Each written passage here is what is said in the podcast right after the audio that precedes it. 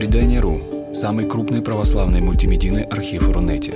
Лекции, выступления, фильмы, аудиокниги и книги для чтения на электронных устройствах в свободном доступе для всех. Заходите. Предание.ру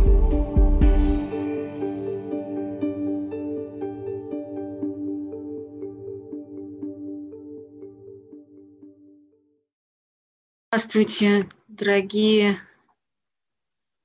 зрители и слушатели портала «Предания». Сегодня мы с вами продолжаем наш цикл лекций, который называется «Магический кристалл».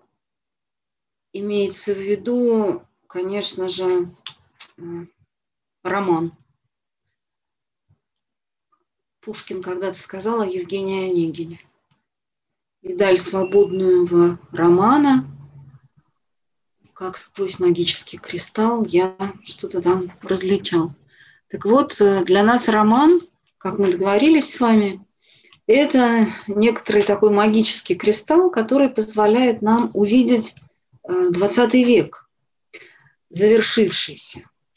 Э, мы уже живем в 21-м, и уже прошла пятая часть 21 века. Это не так мало. Но в то же время это слишком мало для того, чтобы понять, что это за время, 21 век, как начинается второе тысячелетие, третье тысячелетие. Еще рановато.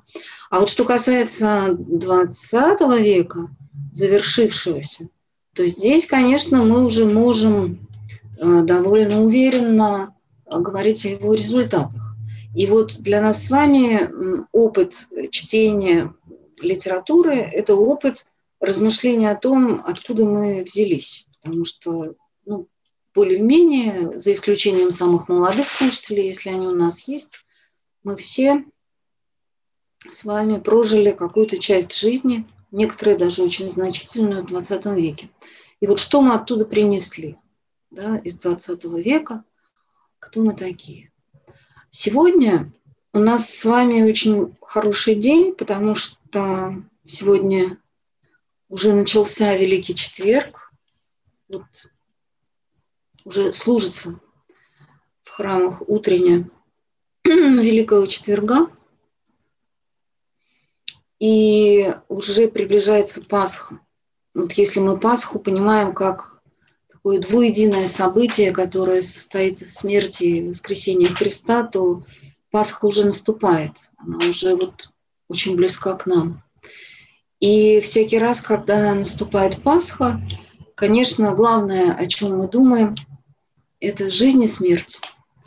Вот мы повторяем это пасхальное приветствие «Христос воскресе из мертвых, смертью смерть поправ». И тем, кто в гробах даровал жизнь. То есть э, мы говорим о жизни и смерти вот в этот пасхальный период – не только о жизни и смерти Христа, но и о своей собственной, потому что, потому что помыслить свою смерть не страшно только в перспективе смерти и воскресения Бога. Если Он взял все это в свои руки, то тогда и мне можно смириться со своей смертностью. Как Державин, да, Державин когда-то сказал в своей оде Бог, он сказал, твоей то правде нужно было, чтоб смертную бездну приходило мое бессмертное бытие, чтобы в смерть я облачился, и чтоб с тобой я возвратился, Отец, в бессмертие твое. Ну, я, может быть, ошибаюсь, потому что нет у меня перед глазами стиха, но, но идея именно в этом, да, Твоей то правде нужно было, чтоб смертную бездну приходило мое бессмертное бытие, говорит Державин. То есть в этом есть какая-то очень большая правда. В том, что человек смертен и проходит э, через путь смерти. И вот вторая дата, которую мы празднуем всегда более или менее в пасхальное время, это, это День Победы. Ну, то, что мы в России называем День Победы – в Европе это празднуется как день окончания Второй мировой войны. Они празднуют 8 и 9, но суть не в этом, а в том, что э, День Победы – это тоже очень сильный момент э, нашего года. Э, ведь в каждой семье есть память об очень конкретных людях. Это же не какая-нибудь Куликовская битва, да, это наши деды и прадеды, это люди очень близкие, которые умерли во время войны, или умерли после войны от ран, или они выжили и смогли что-то рассказать о войне. Ну, то есть в любом случае, как бы то ни было, это история, которая нас как-то лично касается. Да? Когда мы оплакиваем своих э, умерших, погибших во время Второй мировой войны, то мы оплакиваем очень конкретных людей с именами, с историей, и в наших жилах течет их кровь, и у нас на стенках висят их фотографии. То есть это очень-очень близко к нам. И мне кажется, что это не случайно, что Вторая мировая война, столь катастрофическая и страшная для всего человечества, окончилась именно весной, в пасхальное время. Ну и вот сегодня мне хочется, чтобы мы с вами поговорили о романе замечательного немецкого писателя Эриха Марии Ремарка, который называется «Время жить и время умирать». Вот прямо такое пасхальное название. Что не говори, а вот это библейская цитата. Ну и любой человек, который помнит книгу Экклезиаста хотя бы немножко, опознает это как библейскую цитату. Да, потому что помню, что Экклезиаст самый, может быть, мрачный и философический персонаж Ветхого Завета. Ну, некоторые его отождествляют. Сейчас вот я, может быть, если вот прям сразу протяну руку Библию, достану, ну, чтобы процитировать.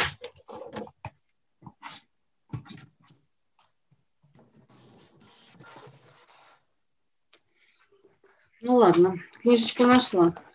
А, значит, я хочу э, найти вот это место, потому что там очень красивая и длинная такая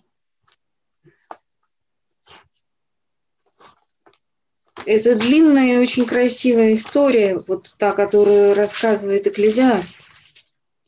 И давайте мы ее вспомним, потому что она тоже важна для понимания романа. Так, страница 885.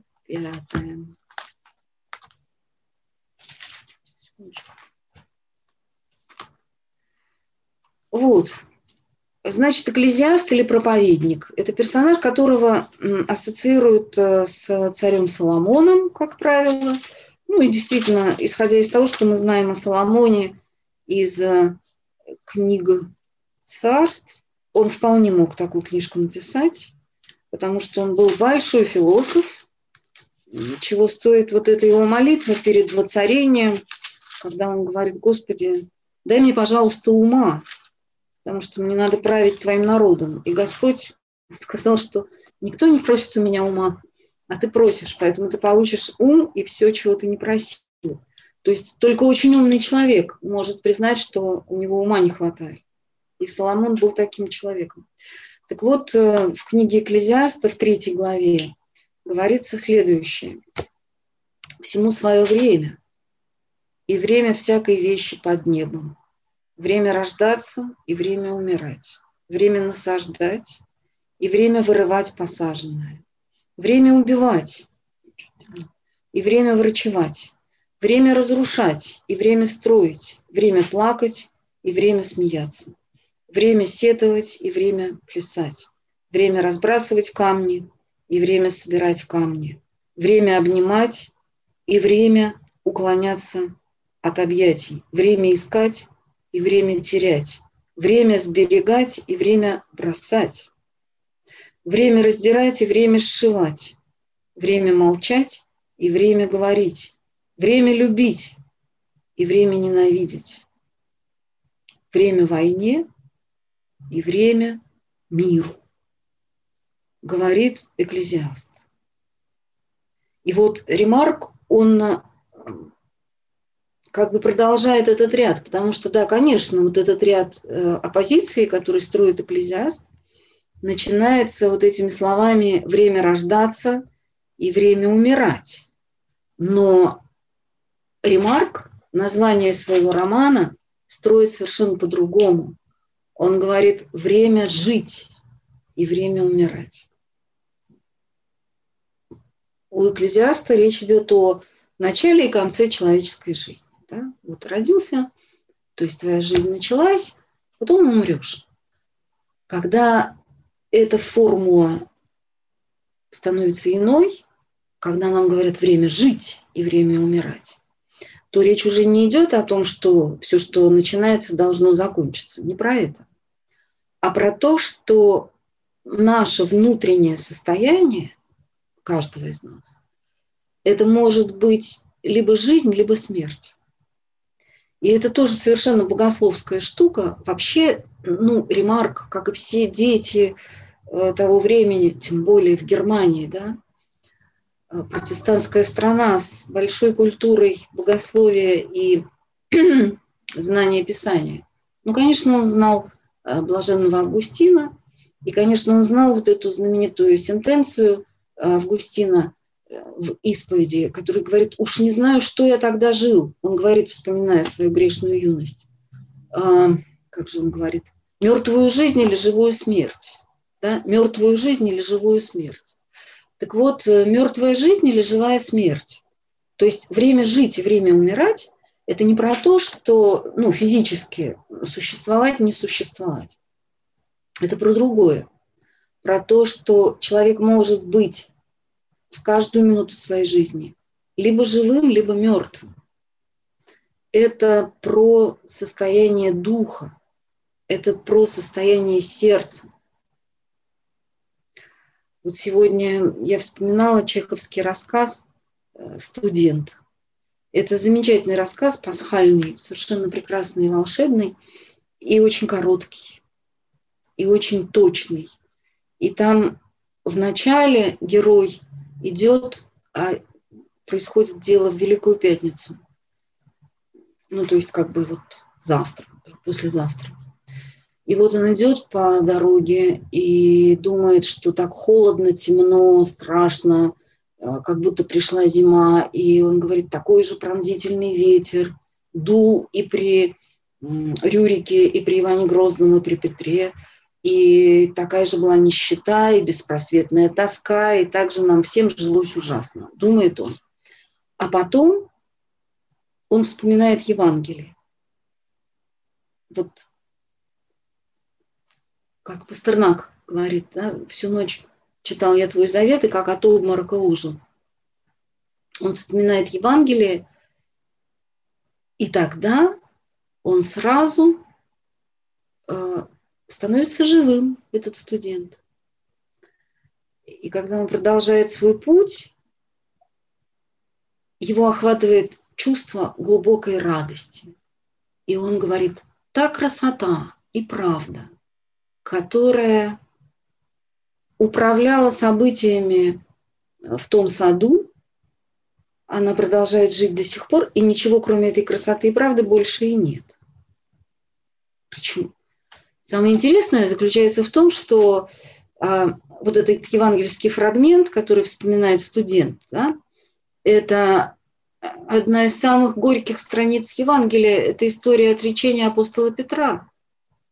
Он вспоминает отречение Петра, женщины, которым он пересказывает эту историю, плачут, горько плачут, прям вот слезами. И откуда тогда вот эта его радость? Вот этот рассказ чеховский, он потрясающий, потому что ничего не изменилось. Дует ровно тот же пронзительный холодный ветер. Нищета русская и бесправие, и, и седая тоска – это ничего никуда не делось. Вот все как было, так и есть. И в Евангелии они читали не какую-нибудь там жизнеутверждающую историю да, про чудеса, а самую страшную историю про предательство любимого ученика. И вдруг этого самого студента, этого Ивана Великопольского, охватывает огромная глубокая радость.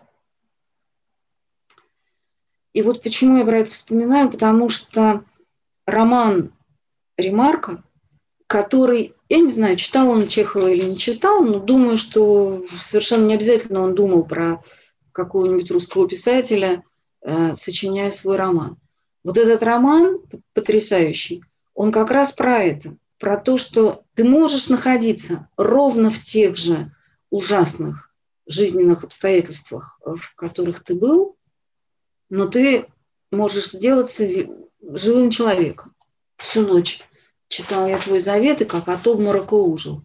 То есть можно от жизни, похожей на смерть, от вот этого морока э, несправедливости, горя, какого-то ужаса, пошлости, можно от этого очнуться, как от обморока. При этом в твоей жизни ничего не поменяется.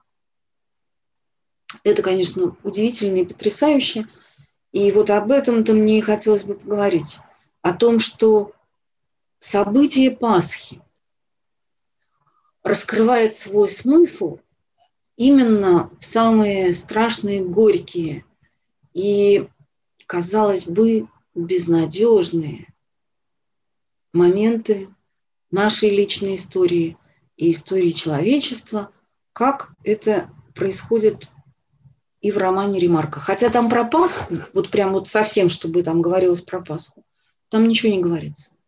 Но, впрочем, там вот эта тема богословская, заявленная самим названием романа, она продолжается э, через всю книгу, потому что главный герой э, встречается со своим учителем закона Божьего, который у них там богословие в школе преподавал.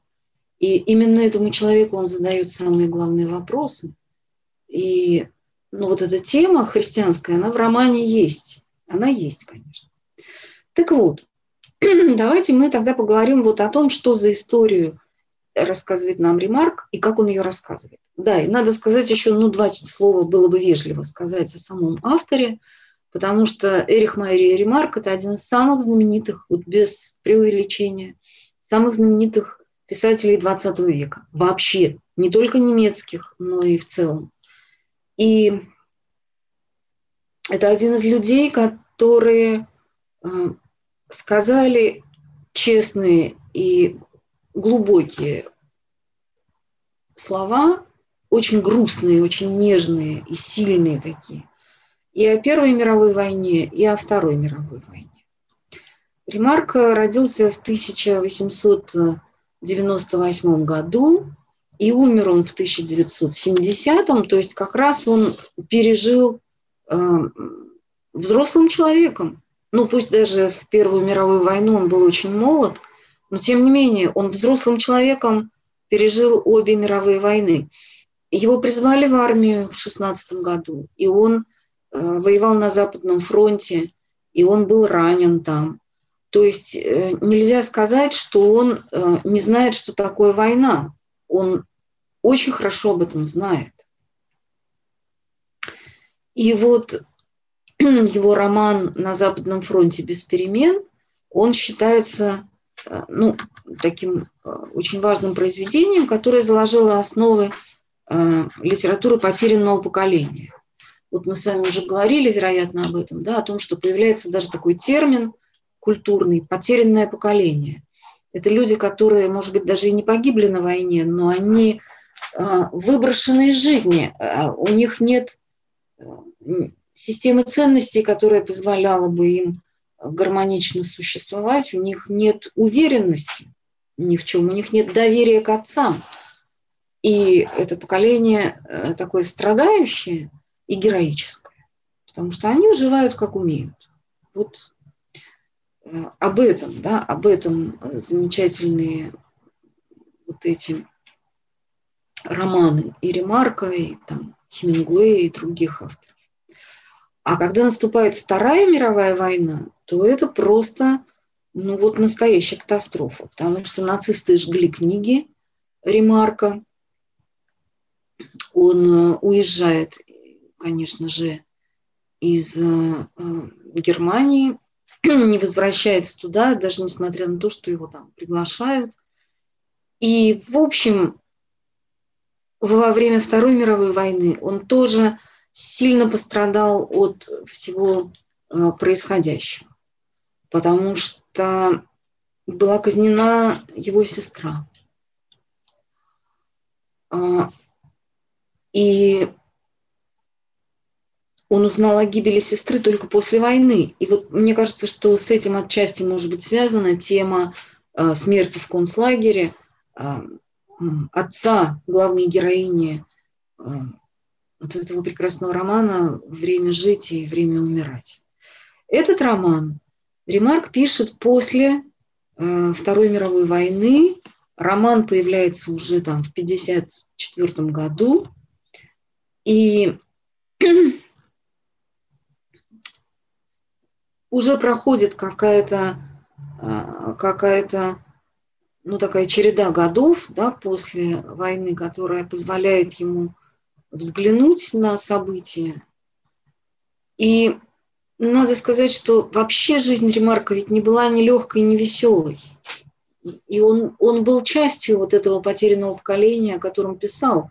Он совершенно не, не смотрел на это со стороны. Он не свободен был ни от одного, ни от одного травматического обстоятельства, которые переживали его современники. То есть ни одной раны он не избежал. И поэтому, именно поэтому его словам можно верить э, еще больше. Ну и вот, это про автора. А теперь про героя. Главный герой э, романа «Время жить и время умирать» – это молодой человек. Ему в романе 20 с небольшим. Но он все время говорит о том, что,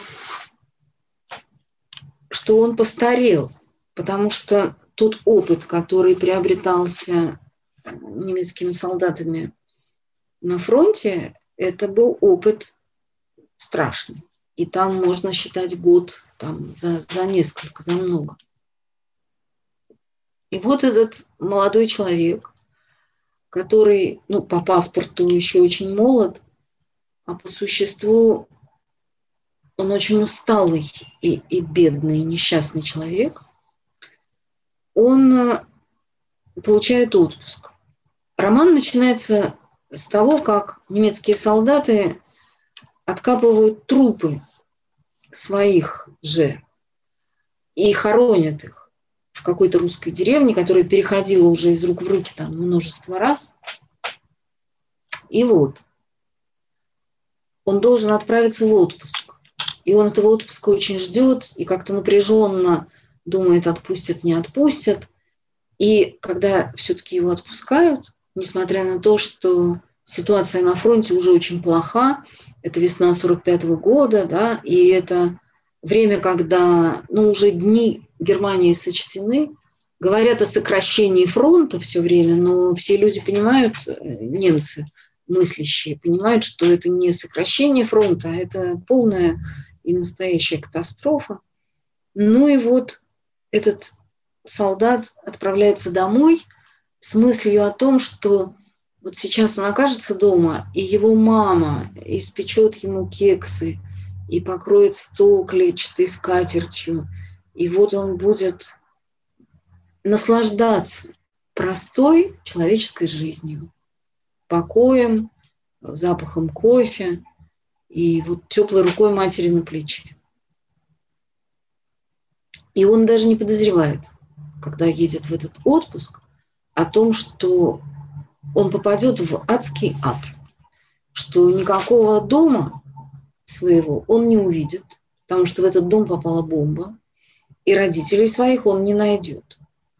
Он будет их разыскивать на протяжении всего романа, но безуспешно. И вместо любимой своей квартиры, да, вместо своего дома, семейного круга, он окажется в казарме. Но, тем не менее, с ним произойдут всякие прекрасные вещи за время этого отпуска. И вот здесь начинается первая такая история, о которой хотелось бы поговорить, это история о э, чужом и собственном опыте. что я хочу сказать, что вот если я найду, сейчас там закладывала закладочку, там есть такой момент, когда он видит развалины, развалины дома, разрушенного бомбой, в собственном городе. На ближайшем углу Гребер увидел первый разрушенный дом. Его словно толкнуло что-то. За последние годы он ничего другого не видел, кроме развалин. И никаких особых чувств это у него не вызывало. Но сейчас он смотрел на эту груду обломков, широко раскрыв глаза. Точно видел рухнувшее здание впервые – вот мне кажется, это очень важный момент, потому что он действительно последние годы провел среди развалин. Но это были русские развалины. И поэтому они не трогали его сердце. Когда он увидел разрушенный дом в своем собственном городе, то это была для него совсем другая история.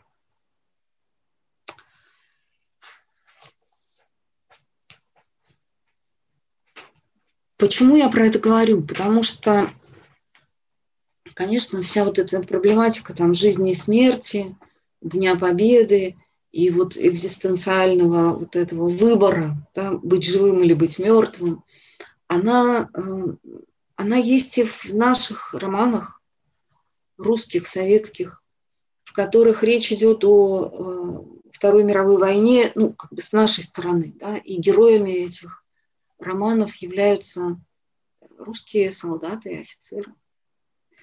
Но мне вот хотелось поговорить сегодня именно о немецкой книжке, в которой герои немцы. Потому что, потому что вот увидеть, ну как бы чужое как свое, да, увидеть врага, а ведь на страницах романа есть эпизоды, где Гребер расстреливает, например, партизан. И он их расстреливает потому, что ему деваться некуда. Там Ремарк говорит, что поначалу он стрелял мимо, но это только продлевало мучение людей, потому что все это происходило до результата. То есть если ты выстрелил мимо, значит, э, их будут казнить еще и еще раз до того момента, пока все они не погибнут. И поэтому он стреляет в этих людей. Но если угодно, это выстрел милосердия. И вот этот человек, который враг, фашист, убийца, там, не знаю, наших соотечественников, он становится таким близким, вот когда читаешь эту книжку, да, он становится таким таким трогательным, а, родным даже. Потому что ты понимаешь, что вот это мальчик, и его учили в школе там о Боге, о совести, об ответственности. А потом этот мальчик попадает в невыносимые обстоятельства. Когда он приходит к своему учителю, к учителю закона Божьего, то он ему задает вопросы именно об этом, об ответственности, о том, э, как он должен жить, какова мера его личного, э, личного участия и, и его личной вины. Вот для него вот эти вопросы очень важны. И учитель говорит ему замечательные слова, он говорит, я не могу ответить на эти вопросы. Это вопросы, на которые каждый должен отвечать сам. И герой отвечает на них сам. И он отвечает очень странно. Он никак на них не отвечает. И это тоже очень важно и здорово. Вот его э, подруга, ну, это девочка, которую он знал с детства, но вот когда они встречаются в этом разрушенном городе, ее отец в концлагере, и ему э, скоро Греберу отправляться на фронт, то вдруг между ними вспыхивает э, настоящая любовь. Заканчивается все это дело прямо даже свадьбой. Так быстро. Так вот, эта прекрасная девушка, которую зовут Элизабет, она говорит, что если бы каждый не старался непременно убедить другого в своей правде, то, возможно, люди воевали бы реже, говорит Элизабет. И Гребер сам, он, он тоже в этой правде как-то утверждается. Не теоретически, а как-то вот очень целостно. Потому что, видите, в этом романе нет каких-то длинных философствований персонажей. Да? Ну вот если бы это писал Достоевский, то там бы, конечно, страницами люди обсуждали все эти вопросы вины, ответственности, там, э, совести, долга, э, преступления и, и наказания. Здесь этого не происходит, потому что, видите, уже все читали Достоевского, и это никого не спасло. Это никого не, не спасло, никому не помогла вот эта великая и русская, и немецкая, и какая угодно литература. И об этом тоже говорится в романе, когда Гребер приходит вот к этому своему учителю Польтману, он видит полным-полно книг в комнате, да, вот открылась как раз эта прекрасная страничка.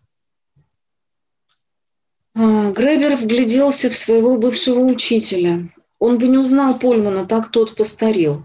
Затем оглядел коморку, и ему представилось, что он попал в какой-то другой мир. Причиной тому была не только тишина, царившая в этой неожиданно открывшейся перед ним комнате. Тут действовало еще и другое. А, вот еще что важно – открывшейся перед ним комнате, освещенной керосиновой лампой. И такая ремарка, ремарка, ремарка, да, извините. После яркого солнечного блеска на улице эта комната казалась катакомбой.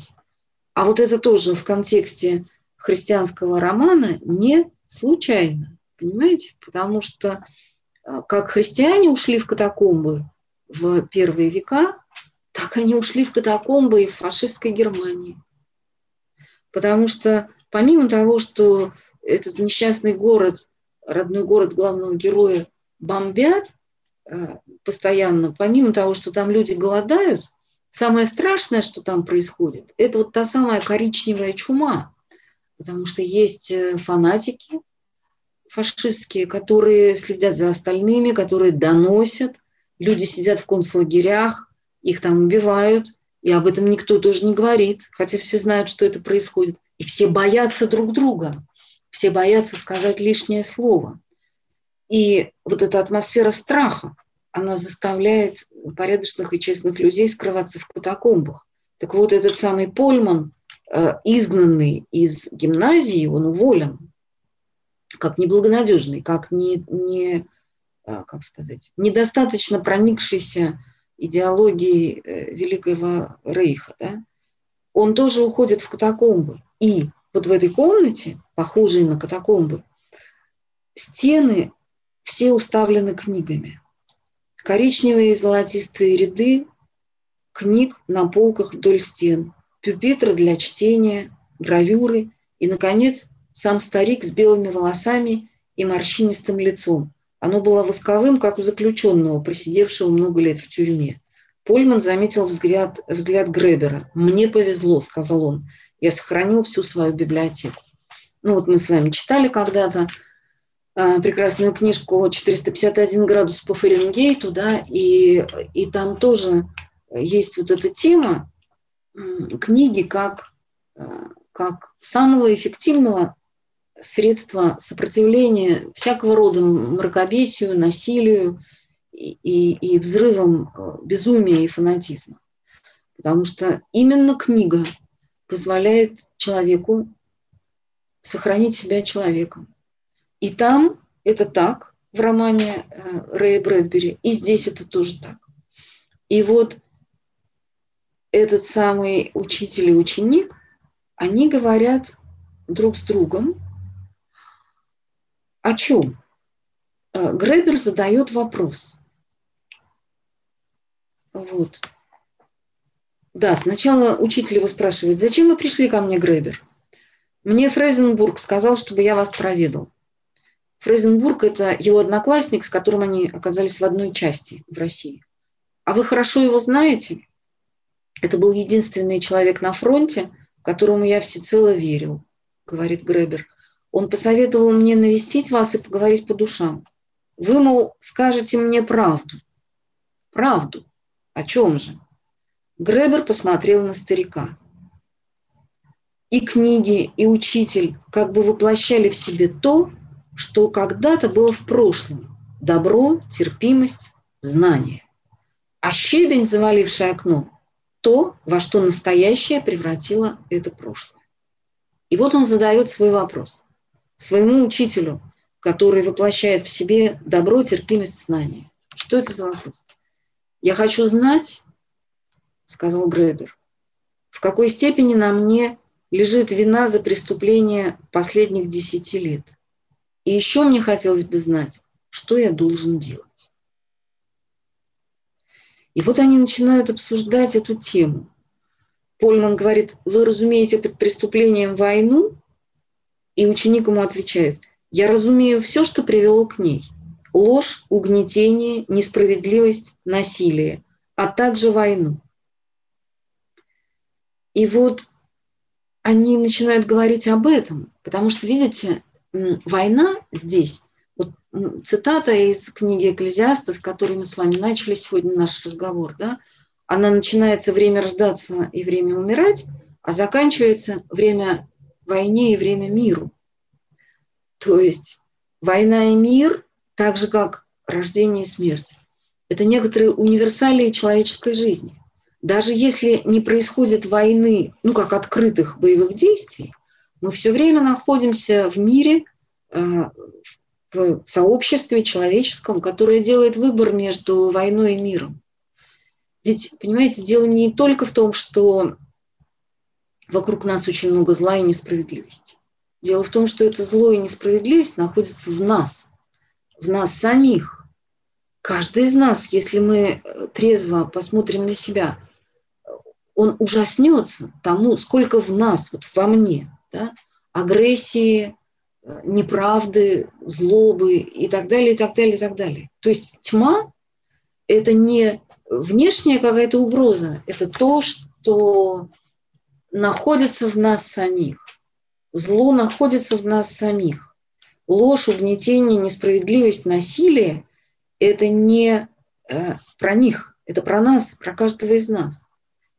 И вот для Гребера проблема-то в чем? В том, что он не начинал эту войну. И по большому счету у него не было выбора, потому что, ну, что это значит уклониться от э, воинской обязанности? Это значит э, попасть в концлагерь, если не просто умереть. За это наказывают, наказывают жестоко.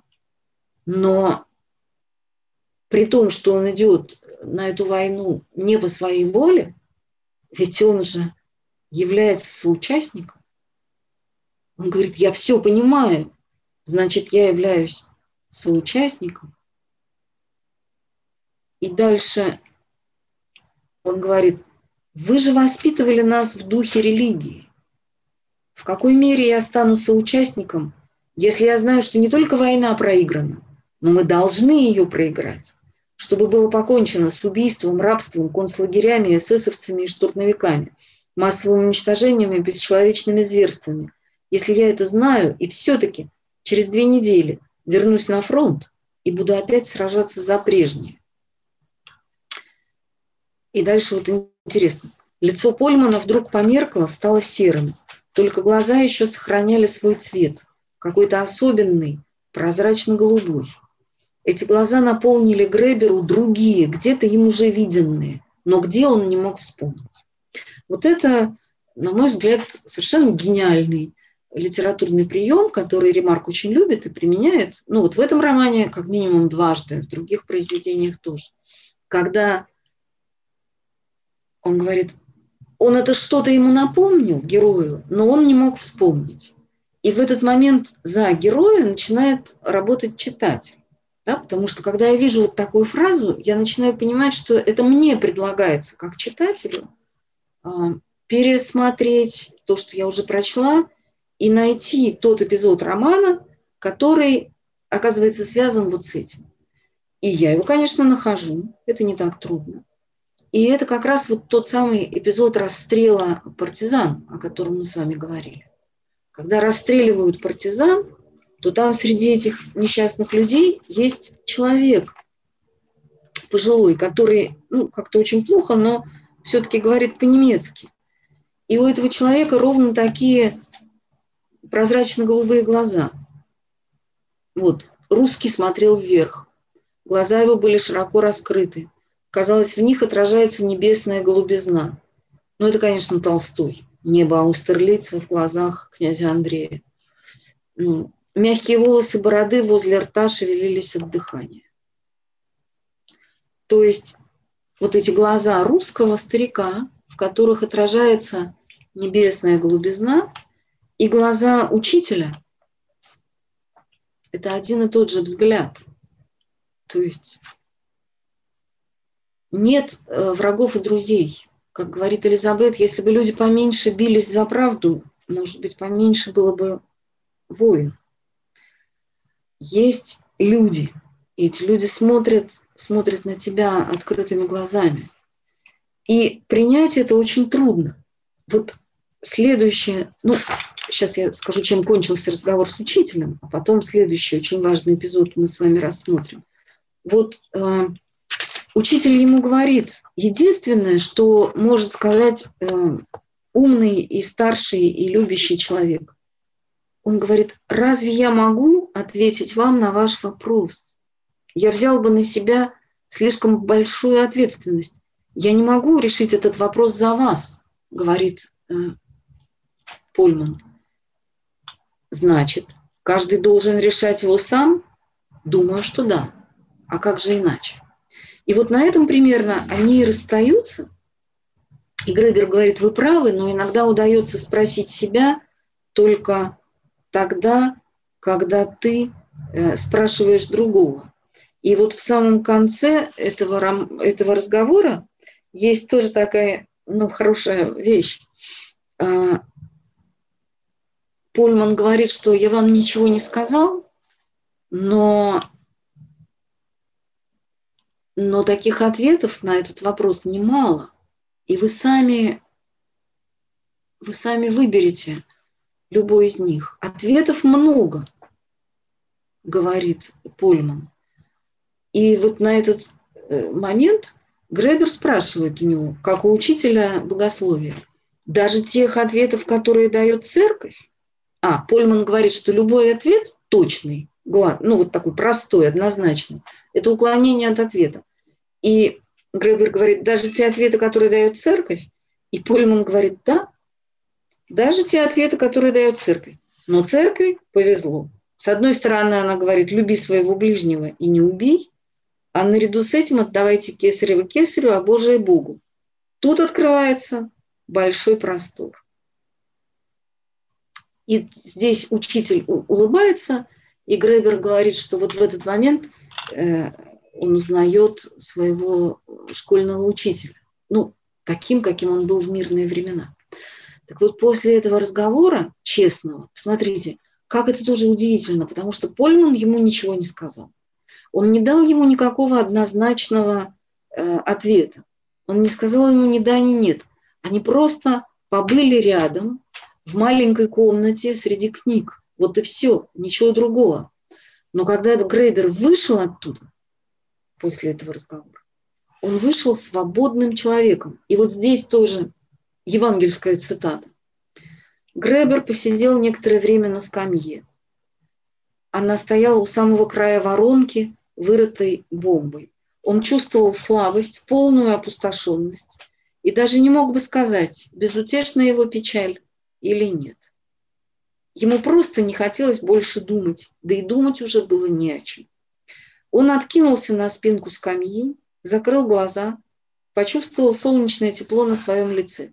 Больше он ничего не чувствовал. Сидел неподвижно, спокойно дышал и отдавался безличному, утешительному теплу, которое не знает ни правых, ни виновных. Вот это очень важный момент, потому что герой опустошен. Он опустошен, он все потерял, он испытывает отчаяние и абсолютную пустоту, и полное бессилие. И думать уже не о чем, надеяться не на что. Вот все. Это, это полный крах, это фиаско.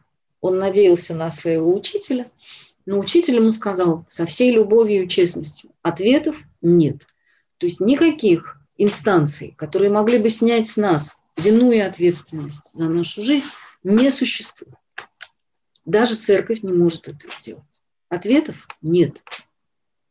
Когда я говорю церковь, я не говорю Господь. Господь все может. И вот сейчас мы увидим, как действует Господь. Вот он сидит рядом с этой воронкой от бомбы, прикрыв глаза, и он чувствует, как на лицо его падает солнечный свет. Это цитата из пятой главы Евангелия от Матфея, конец пятой главы, где говорится о том, что как Отец наш Небесный проливает дождь и солнечный свет на праведных и неправедных, на поля добрых и злых, так и мы должны любить без исключений. Будьте совершенны, как совершен Отец ваш Небесный. Заканчивается пятая глава. И вот здесь происходит ровно это. Вот этот человек, опустошенный, разрушенный, абсолютно несчастный, одинокий, потерявший родителей, он чувствует Божью любовь.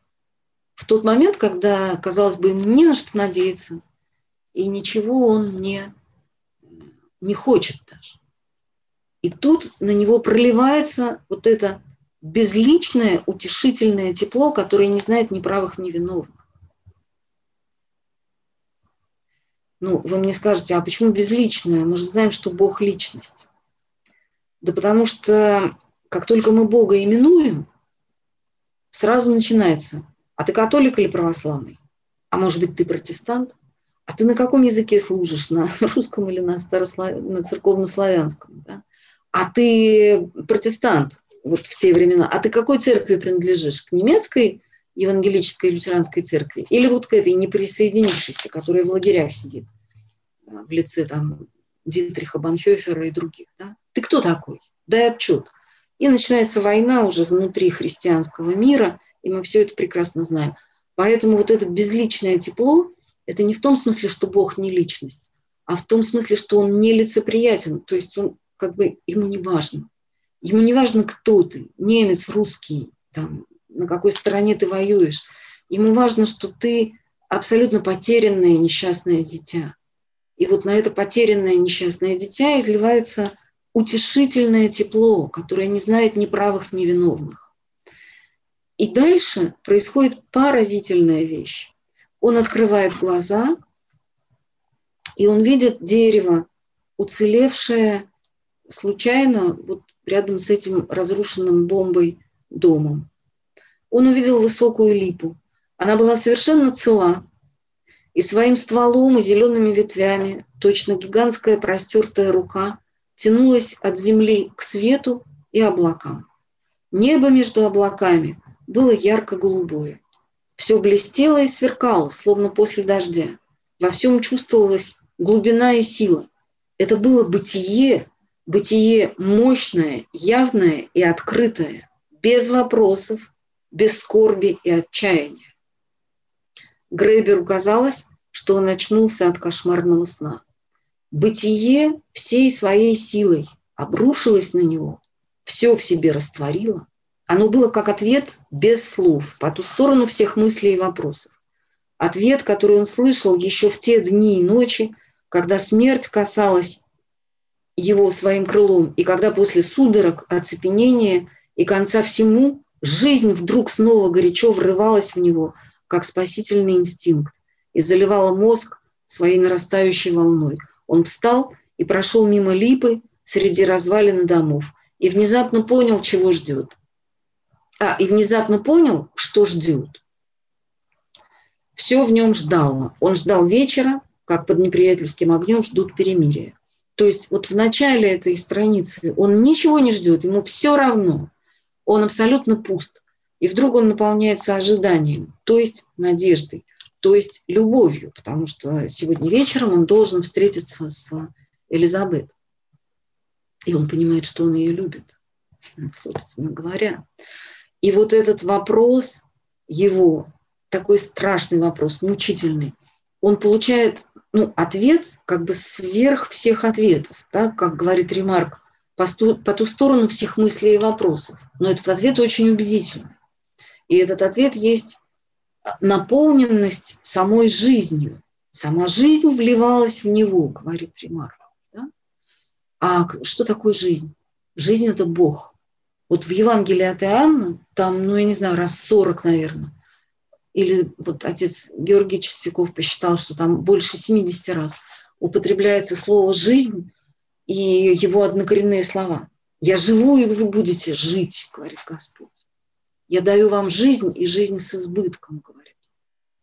«Верующий в меня не увидит смерти вовек», говорит Христос. То есть, когда человек наполняется жизнью, вот этой настоящей жизнью, любовью, да, то он в это время и начинает принадлежать Богу. И дальше там еще есть один очень сильный момент в романе, а, о котором мы сейчас поговорим, и будем уже переходить, наверное, к завершению. Вот он понял, что он ждет Элизабет, да, что он ее любит, но помимо его отношений с Элизабет, ну вот с этой девочкой, которую он знает с детства, но сейчас только он понял, что она прекрасна и что он в нее влюблен. Помимо вот этой линии отношений, есть еще там такая линия с его одноклассником. А одноклассник его как-то очень быстренько выдвинулся и стал таким нацистским э, ну, как бы чином. Да? Он, может быть, он не какой-нибудь там рейхс, не знаю, фюрер, но он что-то вот какую-то твердую позицию в этой нацистской иерархии занимает, и он э, живет э, по принципу «кому война, кому мать родна», потому что эти все бедняги не знают, куда деться, когда разбомбили их дома, да, в каких-то лачугах там во дворах ночуют. А этот э, одноклассничек, Альфонс его зовут, он живет прекрасном коттедже на краю города, где не бомбят, потому что бомбят центр. У него там погреб, который мощен, как бомбоубежище. И этот погреб набит какой-то прекрасной едой, там, выпивкой. В общем, все у него прекрасно, все у него очень хорошо. И самое забавное заключается в том, что этот Альфонс, он как бы очень искренне радуется, когда встречает своего одноклассника. И говорит, идем, я тебя покормлю, я тебе дам там подарки всякие с собой. То есть он, ну как бы он такой вот свой парень, да? И когда а, Гребер к нему приходит, то он испытывает очень двойственные чувства, потому что, с одной стороны, ну, он ему как бы противен, а с другой стороны, вот есть в этом а, молодом а, нацисте какое-то простодушие какая-то. Ну, то есть невозможно вот прямо отвергнуть человека, с которым ты там с первого класса учился, да? Ну и вот, но однажды, когда Грейбер приходит в очередной раз к этому Альфонсу, он там встречает а, вот настоящего нациста, эсэсовца, ну, который прям какие-то страшные слова, или гестаповцы, я уже не, не очень сильна в этих иерархиях. Что-то страшное он совсем рассказывает, и Грейбер думает, ужас какой. И когда он выходит, Грейбер, то он видит, вот, что перед ним идет этот самый гений, ну вот этот страшный человек. И, и вдруг Грейбера посещает мысль, что э, улица пуста, вокруг ни одного человека, глухие заборы и никого нет. И он говорит, что этот гений не очень силен физически, к тому же пьян. Нужно подойти к нему, быстро его сбить с ног и заколоть. И вдруг в нем рождается такое огромное желание убить вот этого убийцу, что он просто наполняется вот этой жаждой отмщения, ненависти. И вот Ремарк говорит, он продолжал идти быстро и беззвучно, побуждаемый чем-то, а вот дальше важно, что представлялось ему грозной и справедливой неизбежностью, искуплением и воздаянием. Затем многочисленные смерти, виновником которых он был. То есть логика э, праведного мщения. Вот этот человек уничтожил множество а, беззащитных людей, и сейчас я убью его, и это будет грозное и справедливое искупление и воздаяние. Это будет очень хороший поступок. И вот он идет, охваченный вот этой ненавистью и, и, что очень важно, чувством справедливости. Ему кажется, что вот сейчас он убьет гадину эту, да, и он сделает прекрасную вещь. И вдруг ему навстречу попадается женщина, крестьянка. Ну, это в предместьях же происходит. Ее походка была нетороплива, у нее была широкая крепкая грудь, открытое загорелое лицо и гладко причесанные на пробор темные волосы. Позади нее высилось небо, полное неясного мерцания. Но он видел в эту минуту совершенно отчетливо только ее. Все другое словно расплывалось в тумане. Она одна была вполне реальна. И это была жизнь. Женщина несла ее на своих сильных плечах. Она несла ее как дар. И жизнь была большая и добрая. А позади была пустыня и убийство. Проходя мимо, женщина взглянула на Гребера. «Здравствуйте», — приветливо сказала она. Гребер кивнул. Он не мог слова вымолвить. И после этого, ну там он описывает ремарк в двух абзацах состояния героя, и он говорит, искушение миновало. Что же это было, спрашивал Гребер себя. Ему показалось, что он вдруг проснулся. Я чуть было его не прикончил. Откуда это? Что со мной творится? Что-то вдруг вырывается наружу. А я воображал, что я спокоен. Нет, я не спокоен. Все у меня в душе запутаннее, чем я думал. То есть он преодолевает искушение благодаря тому, что в лице этой крестьянки спокойной, э, с гладко причесанными волосами, сама жизнь ему явилась. То есть сама жизнь вышла ему навстречу в тот момент, когда он задумал а, из праведных, очень справедливых соображений борьбы со злом и, и за добро убить человека. То есть получается, что жизнь спасла его, да, она ему сказала нет. Ну, она ему сказала только здравствуйте, но она смогла его остановить. И тоже эта встреча, ну, конечно, она не случайна. И вот в этот момент он и делает выбор между жизнью и смертью, и в этот момент как раз-таки и происходит его встреча с Элизабет. Да? Ну вот после этой сцены, когда он сам делает внутренний выбор в сторону жизни, а не в сторону смерти, и разговор с Польманом происходит, и встреча с Элизабет, и они, а, они понимают оба, что любят друг друга. И вот давайте здесь уже будем разворачиваться к э, финалу романа.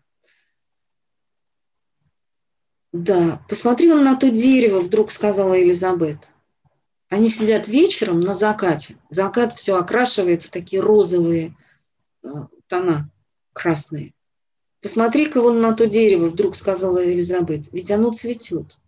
Гребер взглянул на дерево.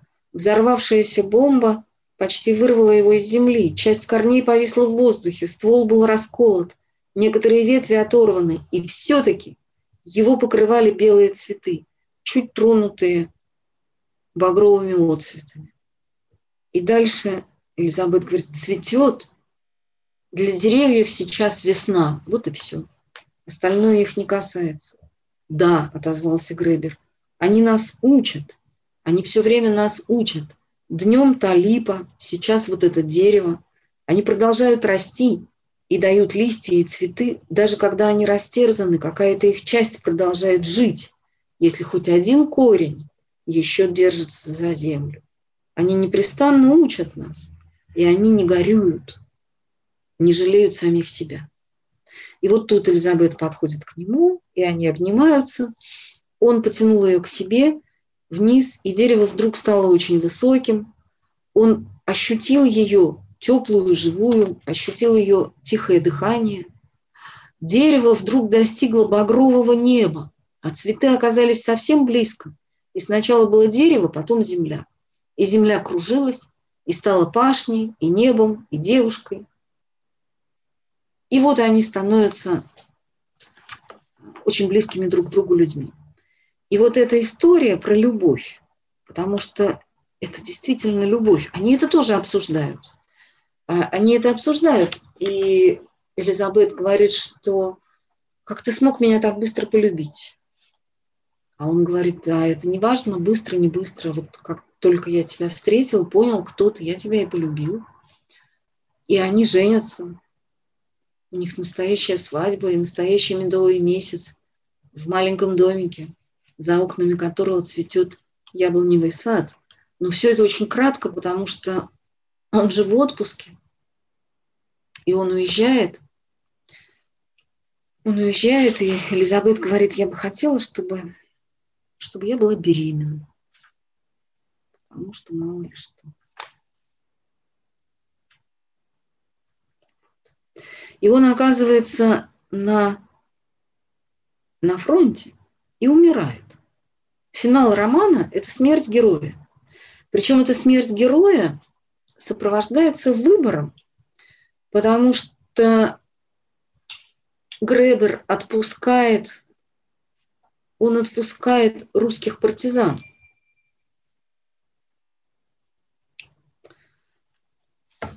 Ну, это такая ужасная история, конечно, тоже, потому что там есть такой прям нацист-нацист, белокурое бестие в их роте.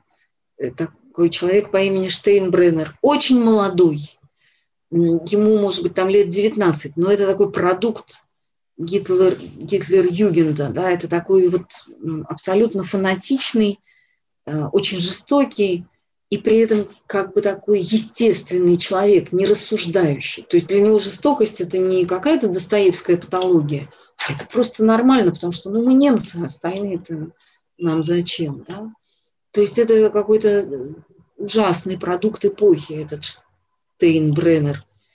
И вот они вдвоем должны э, убить там каких-то очередных партизан – лицо Штейнбреннера исказилось, он схватился за пистолет. Ну, они там ссорятся. Гребер говорит, давай их отпустим, а этот говорит, что надо их шлепнуть.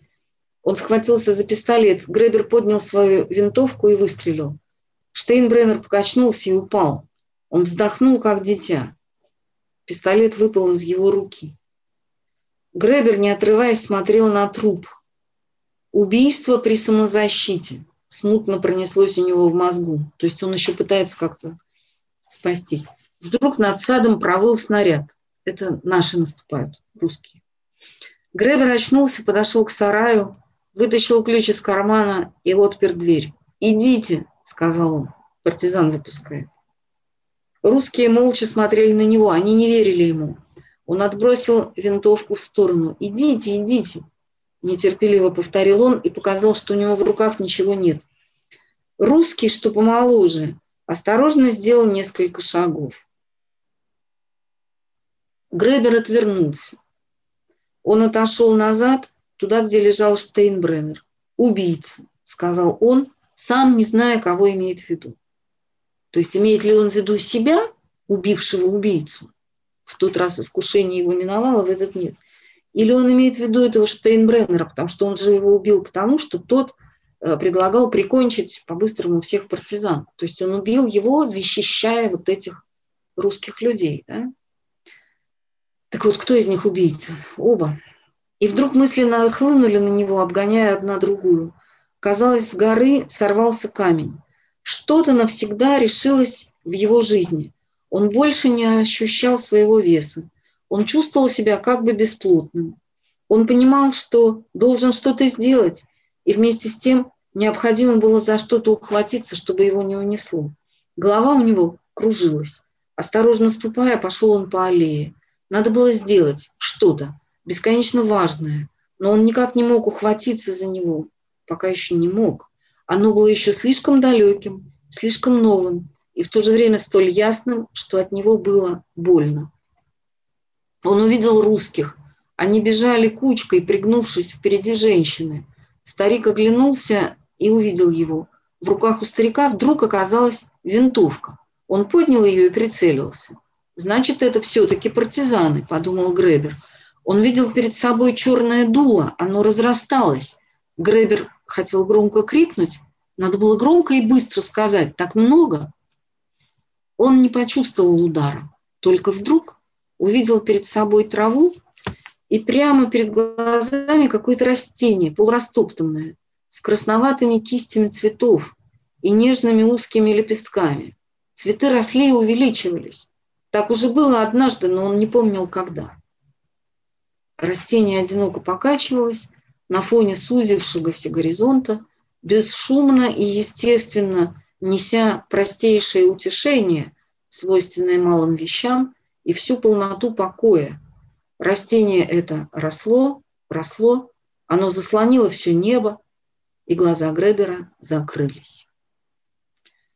Вот это растение, ну, второй раз, да, Ремарк применяет тот же самый прием. Он видел уже это, но не помнит когда. Но мы-то, конечно, помним, что вот это растение с розоватыми лепестками, которое растет и заполняет собой все небо, он видел в тот момент, когда в первый раз обнимал Элизабет, да, когда начиналась их любовь. И в момент смерти он видит это растение снова. И когда он умирает, он испытывает то же самое утешение. Вот то же самое слово да, здесь появляется, как помните, э, в том эпизоде, который мы с вами только что вспоминали, где он сидит, и на него льется солнечный свет, как утешение.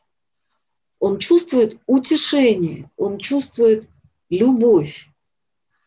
И, и тогда мы понимаем, что герой попадает не в какую-то черную яму смерти, а он попадает в объятия жизни. Вот сама жизнь обнимает его в тот момент, когда, когда он погибает. Погибает, между прочим, тоже по-евангельски, потому что нет больше той любви, как если кто отдаст жизнь свою за друзей своих, а он отдает жизнь свою за врагов своих, потому что он вступает в этот самый конфликт со Штейнбреннером, пытаясь спасти этих русских людей, которые ему никто.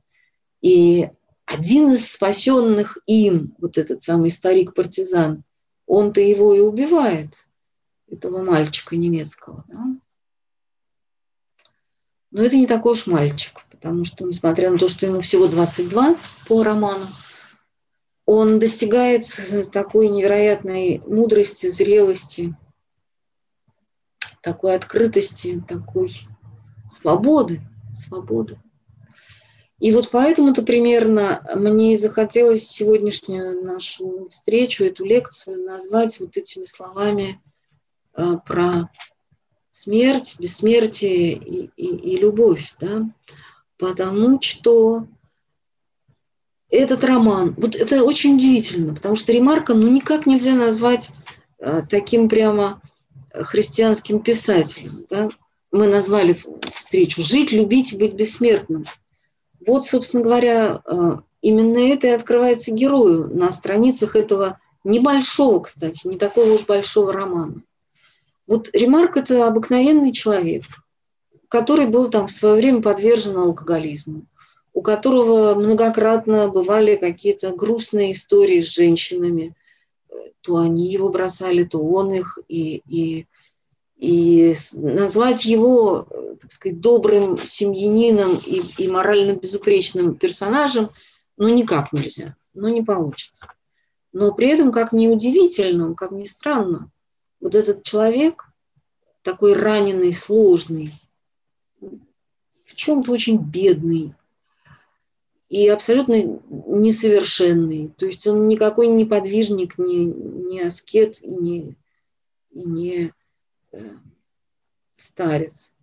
И вдруг он в своей этой не такой уж большой книжке говорит самые важные вещи о жизни.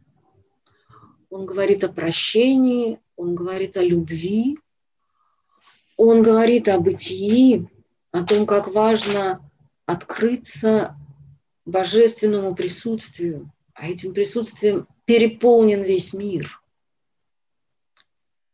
И о том, как благодаря вот этому принятию Бога да, в собственное сердце, даже если ты этого Бога не зовешь по имени, ведь заметьте, что он же не читает там «Отче наш», он просто сидит под Божьим солнцем и благодарит. Ну, там, герои время от времени говорят, что вот там спасибо Богу за то, что у нас есть эти дни, да. Как умеют, то есть они не подвижники благочестия, но это просто люди очень искренние, очень честные и очень несчастные и хрупкие. И в то же время в них, как вот в этом дереве, да, которое до тех пор, пока хотя бы один, а, хотя бы один корешок цепляется за землю, оно цветет. Вот в них тоже есть вот это до последнего дыхания, да, всякое дыхание дославит Господа. Есть какая-то благодарственная жизнь. В общем, этот роман удивителен, прекрасен. Я его читала несколько раз, и всякий раз он меня как-то очень трогает глубоко, и, и я в нем открываю какие-то новые подробности, что, между прочим, признак хорошей литературы, потому что если художественное произведение при перечтении меняется, ну, то есть если его восприятие становится более объемным, значит, это очень хорошая книга. Поэтому я всем вам вот в эти весенние дни, пасхальные и э, дни, когда мы вспоминаем День Победы, очень советую найти время для этой книжки. Вот время читать, да, время жить, время умирать, время перечитывать хорошие книги. Ну вот, примерно это я вам хотела сегодня сказать. Спасибо порталу предания за то, что он э, устроил нашу встречу. Спасибо всем, кто сегодня